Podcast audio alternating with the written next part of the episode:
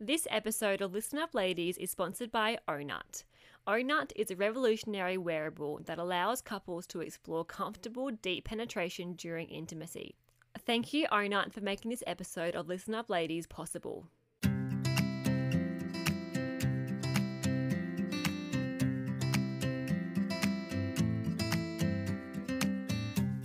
Welcome to the Listen Up Ladies podcast, where we talk all things pelvic floor, pain with sex, bladder leakage, and everything in between. My name is Rachel Fitt. And my name is Sarah Anderson, and we are pelvic health physiotherapists in Australia who both share the same passion when it comes to giving you the right information that is backed by scientific evidence on all things women's health. Please note this content is general in nature and should not be substituted for medical advice, diagnosis, and or treatment.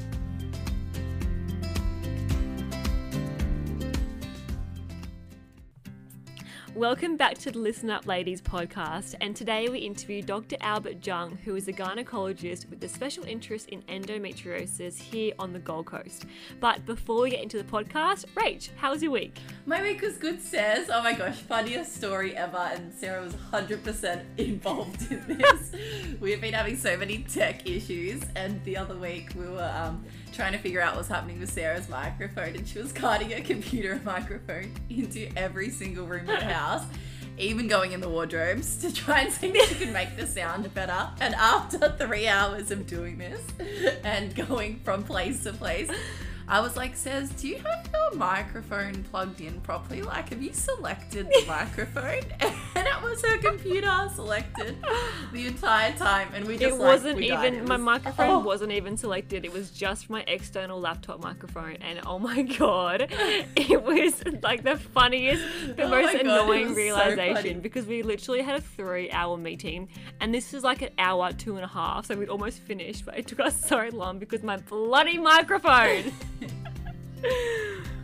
And what was funniest was Sarah was plugging in different microphones, and we were like testing, testing, testing. Is this any better? And we were comparing them all, and they were the same. I would like turn up my microphone, turn it down, do a different setting, and then re-record, and nothing would change. And I'm like, and then I got angry. I was like, Rage, like it's not working. Like, what the? oh my god! It's only taken us six months to figure it out. But you know what? Literally. We oh worked oh it out, God. so- Again, we have to make a bloopers far out. Oh my god, I know. How was your week? My week was good. I just got back actually from a professional development session with some physios. One, um, Ruth Sherbert, she's based down in Byron Bay from Exhale Physiotherapy. And oh my goodness, we actually learned so much. We went through internal vaginal examinations and then how to also help our pelvic pain patients in terms of treatment. So I was actually the patient and I haven't been a patient, Rach. You and I did the course, what, four years ago, where we had to be the patient for other physios. And that was four years ago. So it's been four years since I've actually been in my patient's shoes. And it's really important for physios to know what it's like to be a patient. So that was really cool to um, be on the other side of things. Absolutely. That's so cool. I think that it's um, so important for us to be patients to know how nervous our patients can feel and to go through all those kind of emotions that come through or come with vaginal examinations. So it's always good to kind of go back. Yeah. Anyway, without further ado, let's introduce our new guest for today. So, Dr. Albert Jung is a compassionate, competent, and caring gynecologist with a special interest in advanced laparoscopic gynecological surgery. Albert grew up in Toronto, Canada, before moving to Brisbane for his medical studies. Albert's interests lie in treatment for management of endometriosis, abnormal uterine bleeding, pelvic pain, uterine fibroids, ovarian cysts, and infertility. He manages complex pelvic pain with medical and surgical techniques, including pelvic floor Botox, and in conjunction with a multidisciplinary team. Albert has public appointments at the Mater Springfield and QE2 Jubilee hospitals. He also serves as a senior lecturer and mentor for the University of Queensland Medical School. Albert is passionate about teaching junior medical staff and, in particular, is involved in workshops aimed to improve surgical skills and pelvic anatomy. We found our chat with Dr. Albert Jung super interesting and can't wait to share it with you all. Here's Dr. Albert Jung. Well, hello, Albert, and welcome to our podcast, Listen Up Ladies. Uh, both Rach and I are really excited to talk to you today about all things high tone pelvic floor, overactive pelvic floor, and uh, Botox to treat these types of pelvic floor dysfunctions. But first of all, can you just start by telling us a bit about yourself and how you got to become a gynecologist with a special interest in endometriosis? Uh, thank you so much for having me. I'm very excited to be here today. Um, so my name is Albert. I'm a gynecologist and advanced laparoscopic surgeon here based in Brisbane with a particular interest in endometriosis, pelvic pain, and minimally invasive surgery. I work both publicly at Mater Hospital and at QE2, as well as doing some private work. I did my specialist O&G training in the southeast corner of Queensland, and as I reached the end of my O&G training, I had this really amazing opportunity to complete a further AGES fellowship under Doctors Michael Wynn-Williams, Anusha Danny, and Tal Jacobson. And I saw on your Instagram, Albert, you were planning on going to Italy last year in 2020. Is that correct? Yes, that was the plan. So last year, uh, around this time last year, I was actually awarded the AGES Traveling Fellowship. Uh, and with that, I was planning to go to Italy to spend some time with um, someone by the name of Marcello Ceccaroni, who's a gyne oncologist and a fantastic pelvic surgeon and anatomist. And unfortunately, as we all know, COVID has completely derailed those plans. So we'll see what, what happens in, in the coming year, and hopefully those international borders open back up soon. That's amazing. I feel like physios don't really do that as often. Like, it's amazing how specialists go all over the world and meet with each other and learn off each other, where we're like just hanging here in Australia with other physios. Definitely, that continuing medical education is a big part of, of what we do, and, and you try and make it fun because you know you can only go to Sydney or Melbourne so many times from yeah, Brisbane. Fantastic. Yeah. And can you also tell us three facts about you that we may not already know? Oh gosh, okay. Uh, the first one, um, I'm an avid cyclist, although I don't get to ride as much as I'd like. Uh, number two. I'm good at many things, but music is definitely not one of them. I do not have a musical bone in my body at all.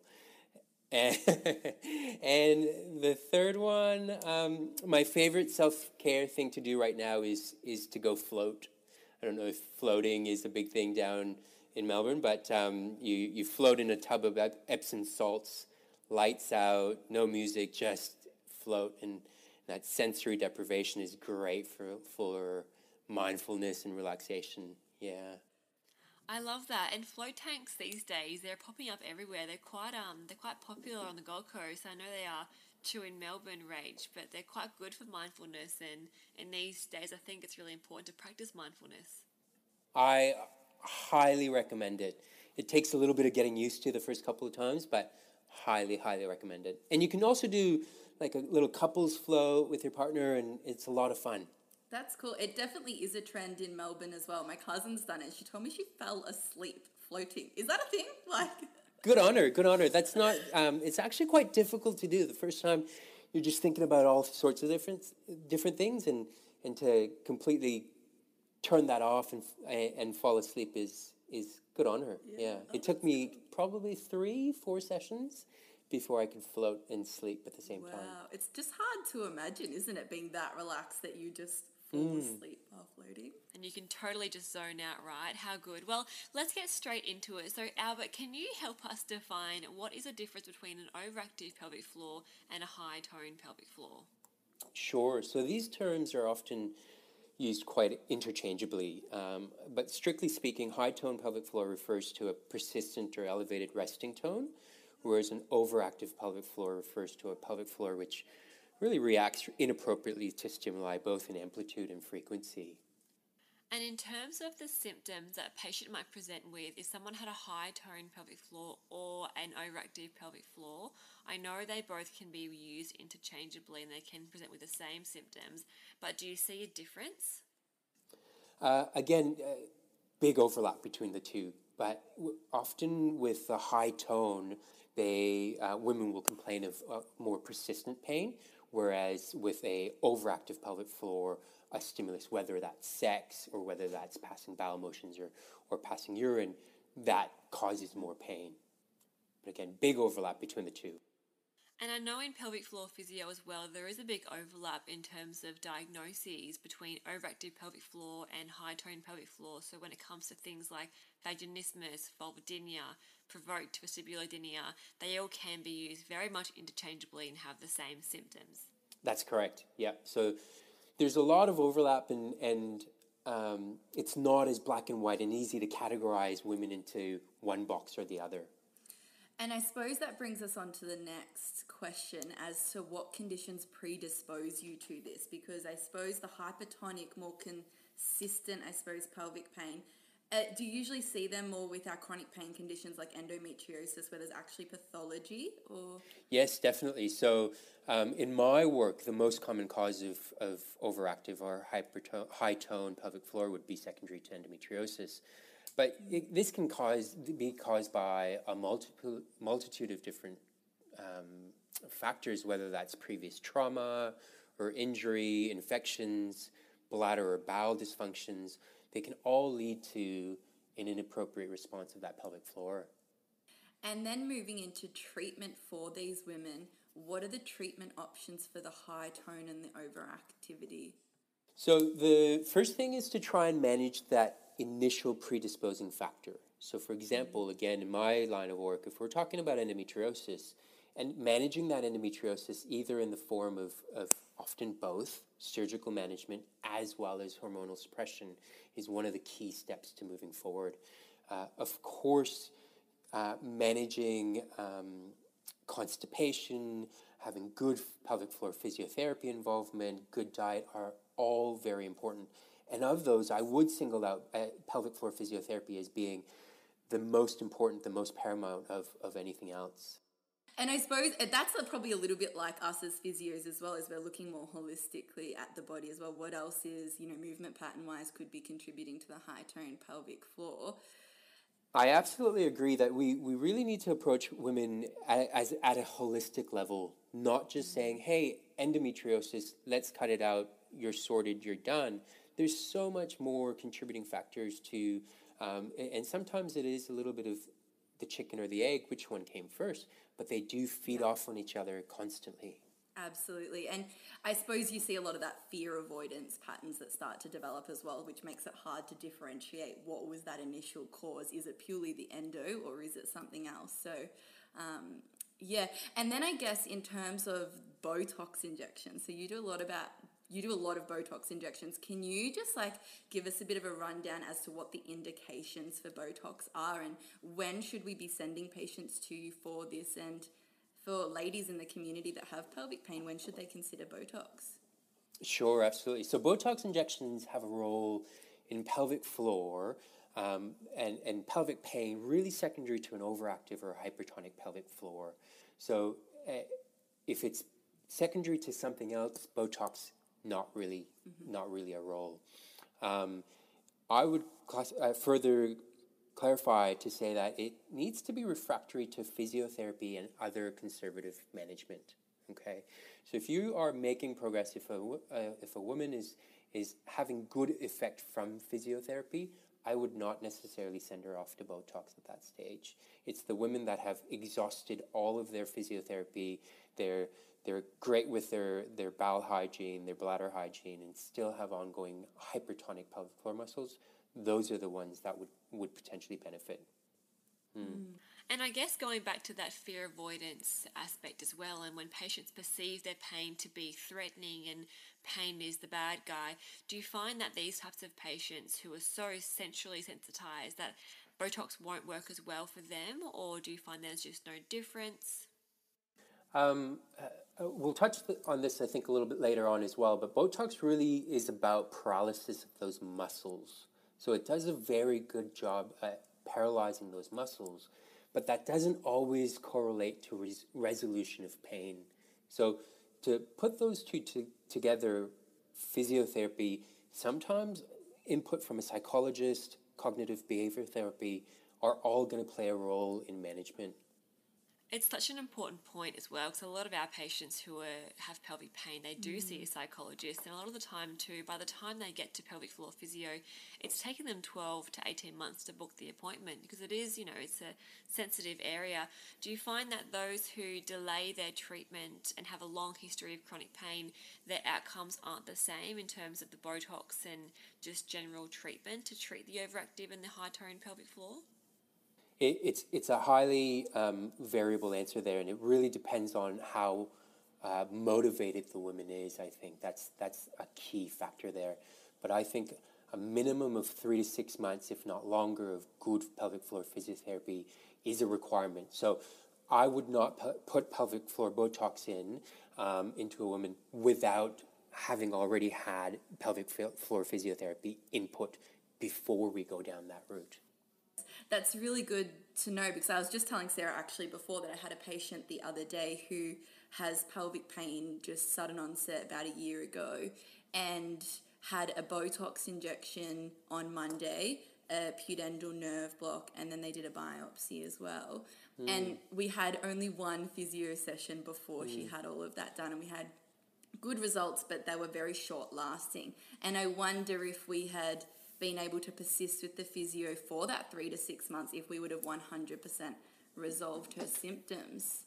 So that kind of then leads me to what about the women that we see where it does take them a long time to get to us, but they want a quick fix? Is Botox something that can almost put a band aid on it while we do some retraining to decrease their pain?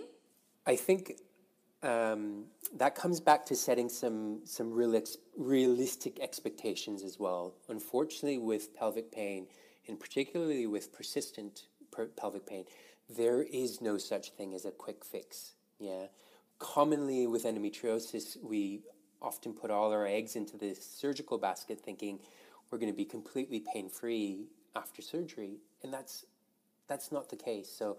Um, Unfortunately, there is no quick fix. I wish there was, but there is no quick fix. Um, but uh, absolutely, uh, Botox is again there to supplement and help pelvic floor physiotherapy. Yeah, so for the women that can't tolerate internal exams, can't tolerate anything into the vagina, that's where that Botox is really helpful. Yeah, from a muscle spasm point of view.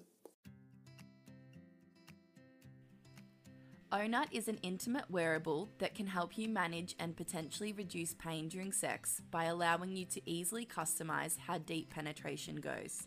Worn externally at the base of a penetrating partner, example on their shaft or on a toy, Ohnut compresses down to act as a soft buffer during sex. Each set comes with four linking rings that allow you to make simple adjustments so you and your partner can not only discover comfort but also what depths feel really comfortable for both of you. Ohnut is designed to feel just like skin. It's so comfortable, like a gentle hug, you and your partner will barely notice it's there. BPA, phthalate, and latex free, your Ohnut is made from FDA approved body safe material.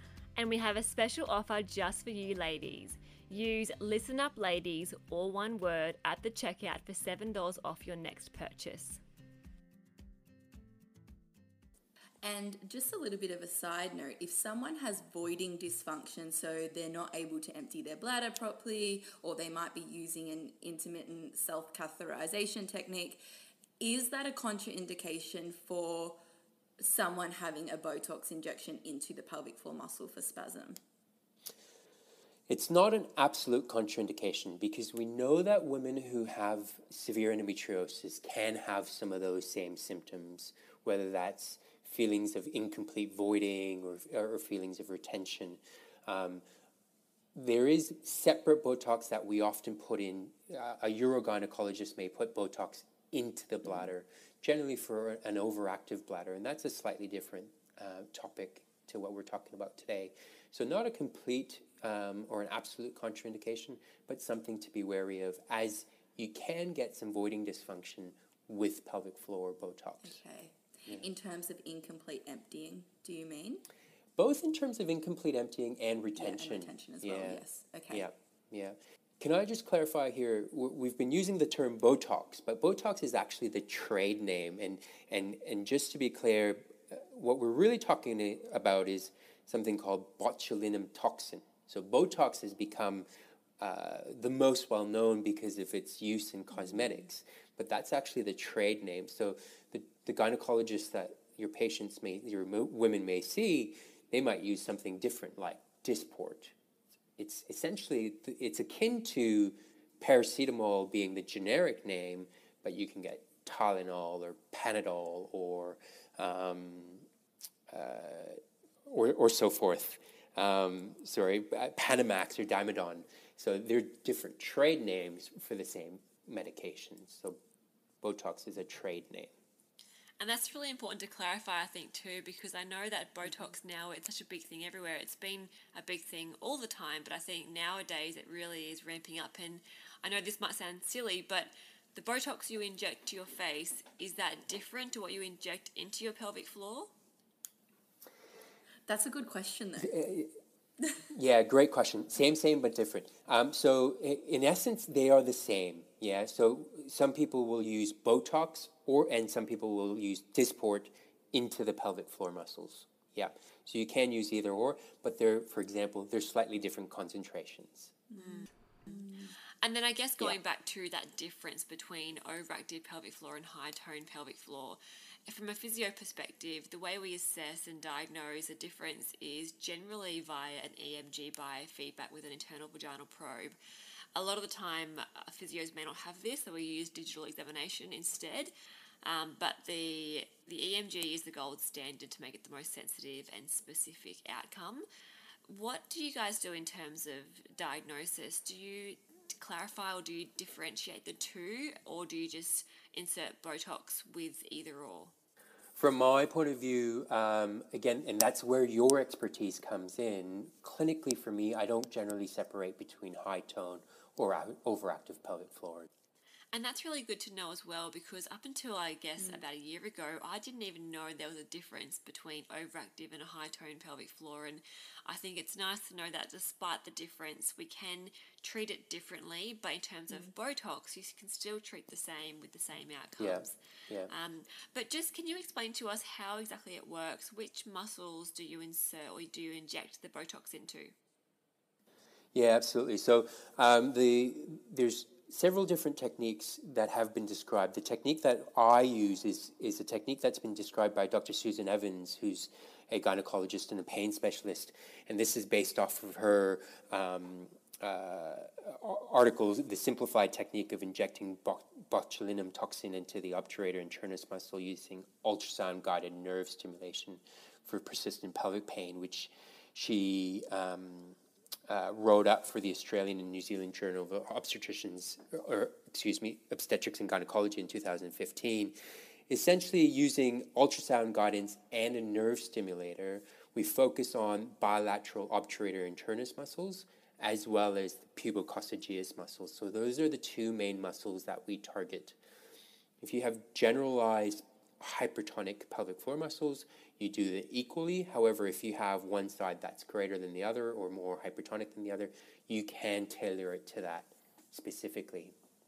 And so, sorry, when you say it's ultrasound guided, is that transperineal or transabdominal? Transabdominal, yeah, transabdominal, yes, I, the second part of that question, how does it work, uh, the Botox? Um, so several mechanisms uh, have been proposed for Botox. So overcontracted muscles lead to compression of both vessels and nerves. Compressed vessels lead to ischemia and, and which cause pain, and compressed nerves cause pain. So when you when you can get that paralysis of that muscle, you get that relaxation of those muscles, which leads to relaxation of the vessels and of the nerves. Furthermore, uh, we think Botox plays a role in inhibiting acetylcholine into acetylcholine release into the nerve endings, as well as having a direct analgesic effect. So, would you say it's more so the increased blood flow or the blocked blood flow or the increased neural activity causing the pain, or a bit of both? Uh, again, I think it's a little bit of both. Yeah, it's the the constant contraction leads to uh, ischemia, causes more pain. the, the analogy I use is if you're holding onto a bag of groceries, a, heavy bag of groceries, just that contraction alone after a long period of time causes more pain. And so, what about things like when we're at physio school and we learn about, you know, manual therapy and soft tissue massage? One of the theories behind soft tissue massage is that it improves blood flow and improved blood flow promotes healing and whatnot. Is it different for the pelvic floor? No, I wouldn't imagine that it's it's different. Um, I'm sure you know about this sort of stuff much better than I do. But no, it, it again by that mechanism I described earlier, you're not getting that blood flow because that muscle contraction is so tight and it prevents adequate blood flow there. Yes, I suppose when you look at the soft tissue massage and the trigger point release work, you're just looking at general skeletal muscle within the pelvic floor, really. Yeah. And my other question was just about Botox and well, actually, the not Botox, the word you said before. I'm not even going to try and say it. My patients know that I can't say these long words. Botulinum toxin. that one. Um, so, is that typically done under a general anaesthetic, or can you do that in the rooms as well? Uh, I would typically do this under general anesthetic. Mm-hmm. So the patient would be asleep, mm-hmm. but would not have paralysis. Uh, and that's to guide my uh, injection points using that nerve stimulator. Um, so generally in theater is how I would do it. Yeah. Sure. And then going back to where you inject it, can it be injected into puborectalis to help with constipation symptoms? Uh, yes, it, it can be. It's that's often the realm of a, a um, colorectal surgeons. So colorectal surgeons will use that uh, in that role, um, but I do not as a gynecologist. No, yes, okay, that's good to know. And then when someone gets this, what does their recovery look like afterwards, and how soon should we expect it to work and see results? Yeah. Uh, so generally, this is a day procedure, and, and women will go home on the same day.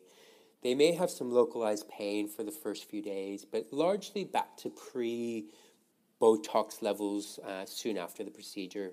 In a small proportion of women, they may have a little flare of their pain around one to two weeks after the injection. Um, in terms of how long it lasts, the Botox itself, in regards to paralysis of those muscles, kicks in around day five to seven after the procedure and lasts for three or more months in terms of a paralysis point of view. Again, separating paralysis of that muscle and pain, I would hope that that pain lasts much longer than that again with some good pelvic floor physiotherapy in there as well. Mm-hmm. So, more than six months, nine months type of picture from a pain point of view. Yes. And if they were to have a second or a third injection, do you still get that same amount of time? I suppose, benefit before it starts to wear off, or does it decrease with each injection, I suppose? Yeah. So we aim for, for we hope that we get fairly similar, but there is evidence that um, uh, Botox is not as effective the 2nd mm-hmm. or third time around. Okay. And if I suppose if you had a hundred women that had this done for their pelvic pain, how many of them would actually come out pain free, like from a percentage perspective for that? So again, yeah. from a paralysis point of view, uh, paralysis is very good. hundred percent would have paralysis. In terms of pain resolution, I would say two thirds to three quarters of my women would have an at least an improvement in pain. Again, not necessarily complete resolution of pain, and that will often come with time. But when I would see them at the six week appointment, two thirds to three quarters would have an improvement of their symptoms. That's quite a good statistic, actually. I was just going to say, um, is there any follow up that they need to do over that period of time?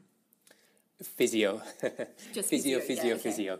Yeah. Yep. so um, I, I am happy for them to. I communicate with the physiotherapists that I work with, and they know when they their women are going in for a uh, pelvic floor Botox, and I would encourage them to catch up with them sort of at that three, two, three week mark, um, at least touch base with them. I would see them again at six weeks from a post operative point of view, and then uh, leave them in the hands of their capable physiotherapist. And then, in terms of the ages of patients who normally present with this type of condition, is there a, a common age, or can this can Botox be in- injected into any type of age? Yeah. For me in my practice, again, my practice being predominantly of, of women with endometriosis and endometriosis uh, affecting mostly of reproductive age women, that's who I would see it in. Um, so let's say early 20s to 40s. Um, and that's who I would put it in as well. So, considering a large proportion of your patients have endo, what about going into like pregnancy? A lot of patients do get quite worried about their pelvic floor tonicity when they fall pregnant and if it's going to have any effect when they do fall pregnant. Do you see a difference pre and postnatally? And also, does the Botox affect their chances of pelvic floor dysfunction after pregnancy? Is there any evidence to show this? Um, I think the, the simple answer is we, we don't know, but no. Um, so, in terms of pelvic floor Botox uh, having long term issues in terms of childbearing, or are you asking about delivery processes and so forth? Yeah, I guess a lot of women who have high toned pelvic floor or they have things like pain with sex and they can't put tampons in and they do worry about what happens when they're going to fall pregnant. And a lot of the time, you know, if our patients with endo, their endo symptoms can down regulate throughout pregnancy. And I guess a lot of patients do want to know what their pelvic floor will be like in terms of can they have a vaginal birth or whatnot. But I know it's a very big area and there's a lot to consider. But pregnancy definitely does change the pelvic floor quite substantially. You can um, the the weight of pregnancy, carrying a baby for nine months at a time, significantly changes things.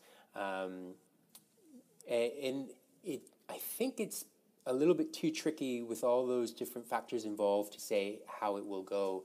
As you've mentioned, pregnancy definitely is not a solution for endometriosis, but sort of presses pause on progression of endometriosis and the symptoms of endometriosis, and along with that, often that pelvic floor irritation there as well.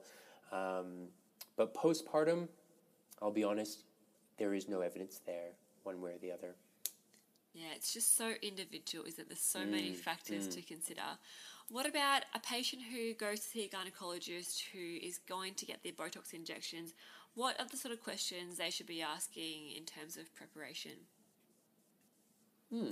I think it's a procedure. So, uh, as with any procedure, I would ask, uh, as a patient, ask how often this particular surgeon does this procedure, um, what the complications are, and what the complication risks are, uh, and the rates are, um, the side effects. Trying to be make an informed decision as much as possible. And then going back to risks that are involved, are there any major risks? I know you said patients can flare after they have the Botox injected. Anything else that they should be aware about? Yeah, so general risks and most risks are going to be short term and transient. So, uh, local pain, bruising, uh, muscle weakness, as mentioned, urinary incontinence or retention. So, local pain is fairly common. However, something as, as serious as urinary rec- retention or incontinence is fairly rare, well under 1%. Even that tends to be quite transient. Um, we talked about a flare in pain, usually at about one to two weeks and lasting for about a week or two. And so you inject it into the obturator internus muscle on both sides, which is it's a pelvic floor muscle, but it's also a deep hip external rotator. And I know in clinic we do find our patients have a really, really hypertonic obturator internus. Do you find that's more so hypertonic than the other pelvic floor muscles? Hmm. I think that is different, but it's partly because it's it's the muscles that are relatively easily accessible, yeah, and definitely when, when we when I as a gynecologist do an examination, I can feel this those obturator internus muscles on a simple vaginal exam and how hypertonic and how tense they are.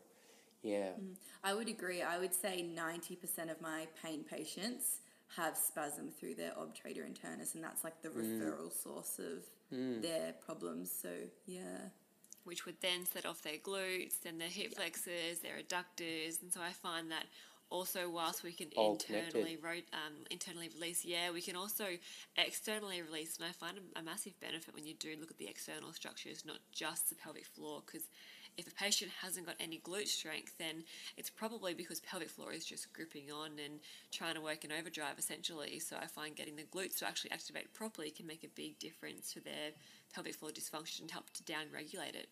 Mm, absolutely, absolutely.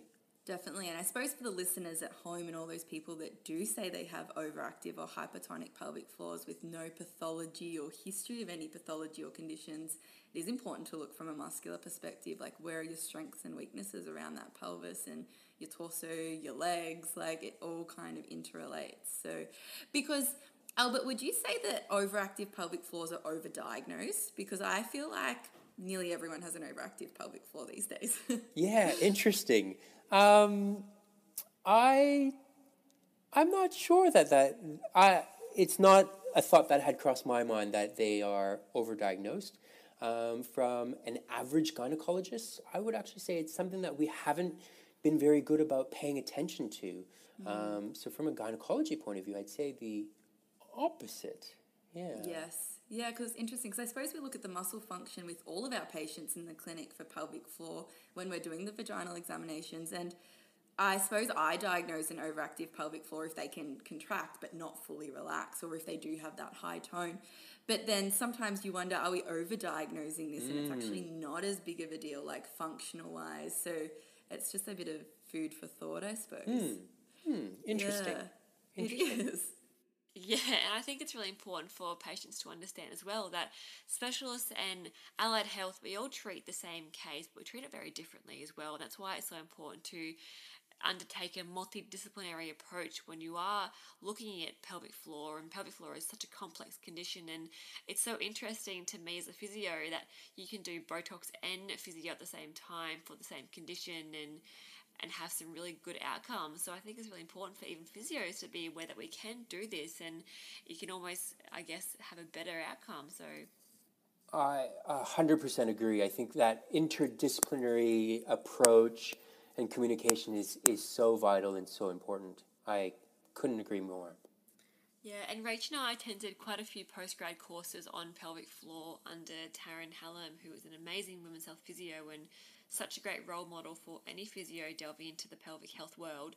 She was talking about how a lot of specialists work vertically. So you have your urologist working around the bladder, urethra, you have your gynaes around the uterus and the vagina, and then the colorectals in the back passage, so rectum and anus. And I think a lot of physios in pelvic floor, we do work horizontally, and it's really important to make sure we communicate and we work with specialists because it's such a small area, but it's so complex, and they do work together. So I know I have patients with endo who say, for example, their bowels might be all over the show one week and then their endo symptoms are worse. And I see that massive correlation. I know a lot of physios see that and you guys would as well. And I think it's just a, it's a big reminder to understand that it's such a complex area and it's not just a one size fits all, one specialist approach. It's, it's really as a whole team, isn't it? I think that's very important and, and to work horizontally is, is often a little bit easier said than done, but I think that is very important. And as clinicians, well, if we can't do that ourselves, we have to have contacts. We have to have we have to have friends in different areas to to be able to refer on to. But I I agree. Yeah. Absolutely, and that's the hardest thing with managing our pain patients, isn't it? Is that they do need to sometimes see so many different um, health professionals to help with all of those different areas because even though it sounds like we specialize in that pelvis, there is so much to it that you can't be good at every single little part of it. So, Absolutely. Absolutely. um, Says, did you have any other questions? Look, I'm sure I'll have a whole lot more Yeah. that will come up later on after we leave here, but I'm sure um, our listeners would love to hear more from you today, Albert. So if you would be okay to come back, we would love to interview you again on different topics. Um, but yeah, thank you so much for your time, and we really, really appreciate it. I would love to come back. I've I've had a lot of fun. I was a little bit nervous, but you guys have been great. Beautiful. You've done an amazing job. And to wrap up, we have three questions that we always ask our guests before we finish off. And we just want to know the first things that come to your mind when you answer, okay? Or when you hear the question. Okay. Okay, so All the right. first one where is the next place you would like to travel? Oh, um, I would like to go back to Hawaii. I've been to Hawaii a couple of times, uh, once to Honolulu and more recently to Kona on the Big Island, and there's just something so serene and magical about Hawaii. So, Hawaii. Beautiful. That's come up a few times actually. I need to go over there. I've never been. Oh, you have to. You must. You must. Do you have a mantra that you live by? Um, not a mantra per se, but I try to be grateful about everything every day. And sometimes when you're in the in the thick of things, it's really hard to see the upside. But I think there's always an upside, and trying to be grateful helps me get through the day. I like that. And if you had 24 hours left on this earth, what would you be doing? 24 hours. Oh, okay. Um, I would spend it with family. I'd do the totally mundane things of of playing Lego and wrestling with my boys and, and going for a walk and, and probably lots of hugs and kisses. living slower. I like that. I think COVID has definitely taught us to live a little slower and enjoy the present. Um, now, Albert, if patients want to come and see you to book an appointment, what's the best way? Yeah, so privately I'm at uh, Eve Health, which is in Spring Hill. Um, and you can look me up on, on, on the internet, just Eve Health, Albert Chung, and a little qu- quick Google search should pop my name up. Amazing. And we will link Albert's details in the show notes if you want to find him. But otherwise, thank you again, and we will see you in the next episode. Thank you so much. I've had a great time. Can I just say, I love what you guys are doing. I feel very strongly about empowering women with knowledge and women being active participants in their care. And I think the, these podcasts just hit the spot. So kudos to both of you. Thank you, Albert. Thank you for listening to this podcast. If you would like to learn more, please head over to our Instagram page at listenupladies.podcast. We would also really appreciate it if you could hit the subscribe button so our podcast is more accessible to women all over.